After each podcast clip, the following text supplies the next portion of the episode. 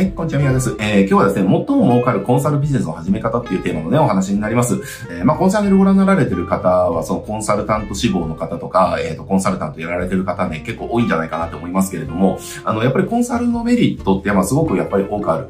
例えばですけれども、あの、僕はそのセールスライターっていう側面もやってたし、コンサルタントっていう側面もやってるし、その事業主っていうのかな、まあ、経営者、社長っていう側面でも仕事してるので、まあ、いろんな側面で仕事してきたっていうのがあるんでね、まあ、それぞれやっぱりメリット、デメリットとか何がいいのかみたいなところは、その身をもって経験してきたことありますけれども、やっぱりコンサルの一番のメリットっていうのは、コンサルってやっぱりそのアドバイス業なので、レバレッジが効きやすいっていうところっていうのもあるし、あとは労力に対してのその売り上げっていうところ、利益っていうのかな、収入っていうのかな、っていうのも非常に効率がいいというか、っていうところもあったりだとか、あとやっぱりね、その好きな時間に好きな場所でみたいなところも実現しやすかったりするし、まあそういう感じでやっぱりコンサルってすごく多くの人が憧れてるその起業した後の世界っていうのかな、要は好きな場所で好きな時間でどうのこうのとか、まあ別に僕はそれ自体あんま魅力は感じませんけれども、まあそういったところだったりだとか、まあそれに伴ってその自分の収入っていうのをそのライフバランスと収入のね、バランスを取りながら高い収入を得ていけるっていう、やっぱりそれがやっぱりコンサルのすごいメリットかなっていうふうに思ってます。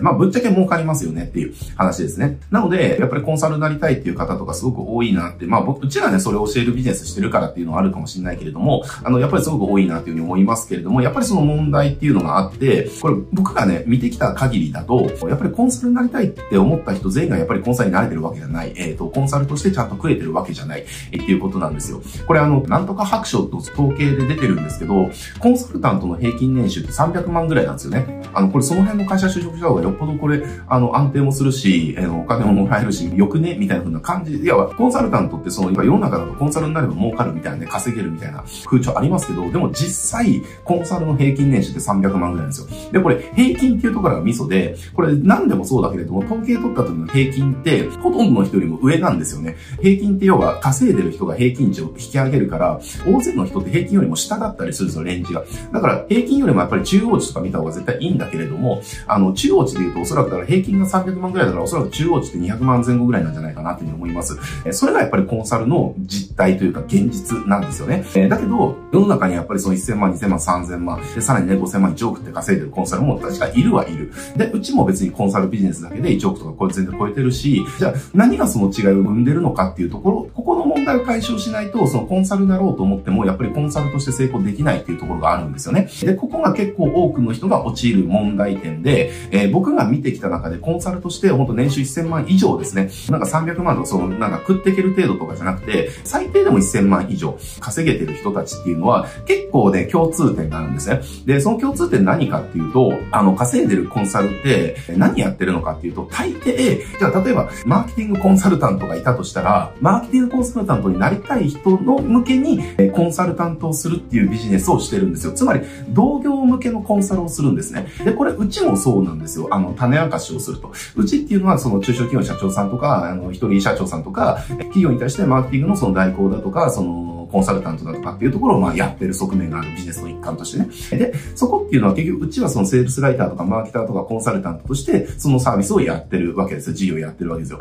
で、その傍ら、そこで生まれたノウハウだとか、要は我々がセールスライター、コンサル、マーケターとして、えっ、ー、と、企業のクライアント案件を獲得するだとか、そこで成果をすごく出すだとかね、そういったノウハウとかを、えー、要は同業のセールスライターさんとか、コンサルとか、マーケターの人たちに売るっていう同業コンサルのビジネスを同時にやってるっていう。で、コンサルとして成功する方、すごくね、最低でも1000万以上稼ぐ方っていうのは、この同業コンサルっていうところっていうケースが結構多いんですよね。なので、あの、これコンサルとして本当に稼ぎたいんであれば、要はあなたの本業ですよね。例えば、セールスライターやってるんであれば、セールスライターとしてどうそのコンサル先の社長を探していくかではなくて、もちろんそれはセールスライターとしてクライアント案件を取っていく、それで成果出していくっていうのをやるんだけれども、それの別軸として、え、そこでうまくいったノウハウを同業の人に教えていくっていうコンサルビジネスをやっていく。これ、冷静に考えてほしいんですけど、おそらくあなたがフォローしてる、そのね、コンサルの人とか、マーケターの人とか、ライターの人がいると思います。え、みんなそうじゃないですかっていう、え、自分の本業とか、その、現時点本業じゃなかったとしても過去その、その業種ですごく成功してるとか。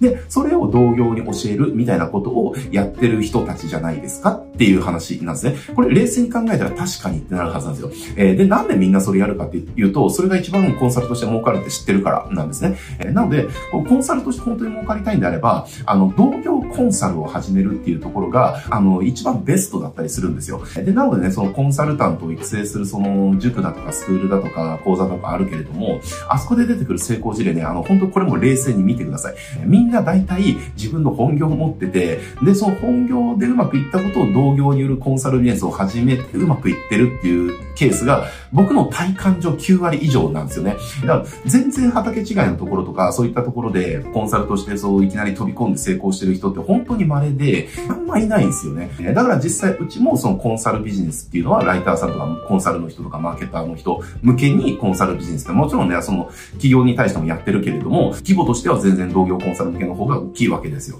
で、なぜそっちが大きくなるかっていうと、そっちに投資を集中してるからで、なんで集中するかっていうと、そっちのが単純に儲かるからっていう話ですね。あの、収益上がるからっていう話です。なのでね、コンサルタントとして本当に成功したいんであれば、え、同業コンサルをするっていうところですね。例えば今自分が本業を持ってる、あの、本当何でもいいと思います。その、じゃあリフォーム業やってるってコンサルもやりたいなとか、飲食店やっててコンサルもやりたいなとか、要は普通にそういうビジネスをしてて、で、さらにコンサルビジネスを始めたいなっていう方は、え例えば、例えば飲食店やってる方が、その、いきなりじゃあなんか B2B のその製造業のコンサルをやるだとか、ではなくて、飲食店向けのコンサル業を始めるとか、で、リフォームやってる方であれば、いろんなね、えー、ウェブ制作会社のコンサルをやるとかではなくて、リフォーム業のコンサルをやるだとか、売れてるコンサルってみんなそれやってますよねっていう話ですね。で、これライターとかであれば、あの、ライター向けのコンサルビジネスを始めるとか、マーケターであればマーケター向けのコンサルビジネスを始めるとか、クリエイターであればクリエイター向けのコンサルビジネスを始めるとか、っていう風に、同業向けのコンサルビジネスを始めることによって、コンサルとしてね、すごく成功しやすくなりますっていうところですね。で、これなんでかっていう、ちゃんと理由があります。理由なんでかっていうと、これも本当、冷静に考えるとすごく単純なロジックで、すごい風に落ちると思うんですけど、もしあなたが今セールスライターで、じゃあなぜ僕をフォローしてるのかっていうことを考えてほしいんですね。なんでフォローしてるんでしょうって、なんでうちの商品買うんでしょうかっていう話なんですよ。えー、ここに全部の答えが詰まってて、これなんか僕が言うとちょっとおかしな話に聞こえるかもしれませんけれども、多くのライターの人として、えっと、僕とかうちのビジネスっていうのは、ライターとしてかなり成功したっていうか、もう組織化してやってるわけだから、全然その奥とか余裕で超えてるし、みたいなところで、そういった時見た時に、何をやってるんだと、どうやってクライアント取ってるんだ、どうやって成果出してるんだとか、えー、っていうこと多分気になると思うんですよ。知りたいですよねっていう。知りたいからこそ、要は、じゃあそのやり方僕が教えるよってね、あの、公開するよってなったら、じゃあそれ買いますっていう風になってるだけなんですね。で、これ、みんなそうなわけですよ。例えば、あの、ちょっと昔だとその神田さんのとこにやられてたあの、平さんという方いらっしゃいましたけれども、神田さんのとこの事例だと多分一番有名だと思うので、ね、ここで取り上げさせてもらいますけれども、例えば平さんとかであれば、その神田さんのところで、まあ、もともとその、ね、ハウスメーカー、住宅系の会社やられてたわけですね。で、そこでまあ、神田さんのところ学んで、そこですごく住宅系のところ伸びた、売り上げ上がった。えー、で、そそれを要は、同業の人たち向けに、えっ、ー、と、コンサルビズを始めたっていう流れだったりだとか、おそらく大抵そんな感じなんですよ。なので、やっぱりその、同業のノウハウって知りたいんですよね。えー、だから僕も要は僕の同業ですよ。マーケターの人たちとかがどういう風にクライアントに成果出させてるんだろうと。あの、だから例えば、えっと、うちはもうクライアントどう取るんだろうとかっていうのは別にどうでもいいので、えー、そこじゃなくて、その、どういう風にこんなに成果出してるんだろうみたいなところって、やっぱり何をフォローするかっていう、誰をフォローするかっていうと、同業のマーケターなんですよねっていう。で、そこで、あの、こういうやり方があるよっていうのを、要は、同業の人にお金を払って、えー、学ばさせてもらうっていうことをやってるわけです。つまり、その同業からノウハウを買ってるわけですね、ほとんどの場合が。これが、実はそのノウハウ販売とかコンサル販売するときの一番売れてるところのボリュームゾーンで、だから自分自身がコンサルやるときっていうのも、そのコンサル先っていうのは、同業の方が絶対に売りやすいっていうところがあるわけですね。単純に考えて、じゃあセールスライターの方が、じゃあ美容室を経営してる方がね、ああの、うちで使ったチラ、チラシ使ってこんなにうまくいったよっていう、じゃあそこからノウハウ買うかっていう多分ね、ほとんど買わないと思うんですよ。じゃなくて、同じライターだとかマーケターだとかが、あの、クライアントのその美容室で、この、このチラシ使ったらこんなにうまくいったよ。で、このチラシをテンプレート化して公開するよって、あの、欲しい人いたら買ってねってやったら買うと思うんですよねっていう。なぜなら同業のノウハウだからっていうね、っていうところがあるんですね。まあ、理由は本当ね、簡単でこれだけなんだけれども、でもこれこそがやっぱりコンサルタントが儲かる秘訣。つまり、クライアントを獲得しやすいわけじゃないですか。同業に対して、えっ、と、私がやってる本業のこのビジネスの秘密を公開するよって、それ同業が知りたいことだし欲しいことだから、簡単に売れるわけですよ。それを言えばねっていう。だから簡単に売れるし、しかも、その、欲しいことだから価格も上がるわけですね。だって知りたいですよねっていう。ね、うちがじゃあこういうふうに、じゃあ、えっ、ー、と、じゃあライターとかそのコンサルとして、じゃあ同業コンサルとしてはね、1億以上のその、収益が上がるビジネス作ってるやり方、えー、知りたいですか？って言ったら多分知りたいと思うんですよ。っていうだけのロジックなんだけれども、えー、コンサルでうまくいっている人たちってやっぱりこのロジックの上に乗ってやってる人たち、つまり同業コンサルをやってる人たちっていうところですね。まあ彼らとかみんな別に同業コンサルをやってますっていう別にそういう言語化はしないけれども、でもやってることを、その、紐解いていくと、結局自分の本業だとか、過去やってうまくいったビジネスだとかっていうのが母体にあって、で、それと同じことをやってる人たちにコンサルビジネスを大きく展開するっていう、え結局このやり方をやってるって、これがだからコンサルとして、えっ、と、最も儲かるコンサルビジネスを作り方、始め方、ビジネスモデルになりますっていうところですね。だからコンサル目指してる方っていうのはやっぱりここを忘れないでほしいし、ずらさないでほしいなって思いますね。えー、もちろんそれでじゃあ同業コンサルやってすごくね、このうまくいき始めたら、その対象となるね、あの、業種を広げていくだとかっていうところはもちろんね、やっていけばいいと思うけれども、基本的にやっぱり同業コンサルだけでも、そのね、数千万とかって余裕で行くし、みたいなところだったりとかね、するんで、ぜひね、このコンサルビジネス始めたい方、えー、とか、その、だ特にその、今社長とか事業をやられてて、コンサルビジネスをやりたいなっていう方は、本当にね、同業向けのコンサルっていうのをやってほしいなって思います。で、これ、事業やられてる方で同業向けコンサルをお勧めする理由でもう一つあって、今言ったように、その自分の本業でうまくいったノウハウっていうのは同業にめちゃくちゃ売りやすいわけですが、売れるんですよ、高くても。だそこで売り上げが立つわけですね。で、コンサルの収益って大体利益、ほぼ利益なんで、売上イコールほぼ利益になりますと。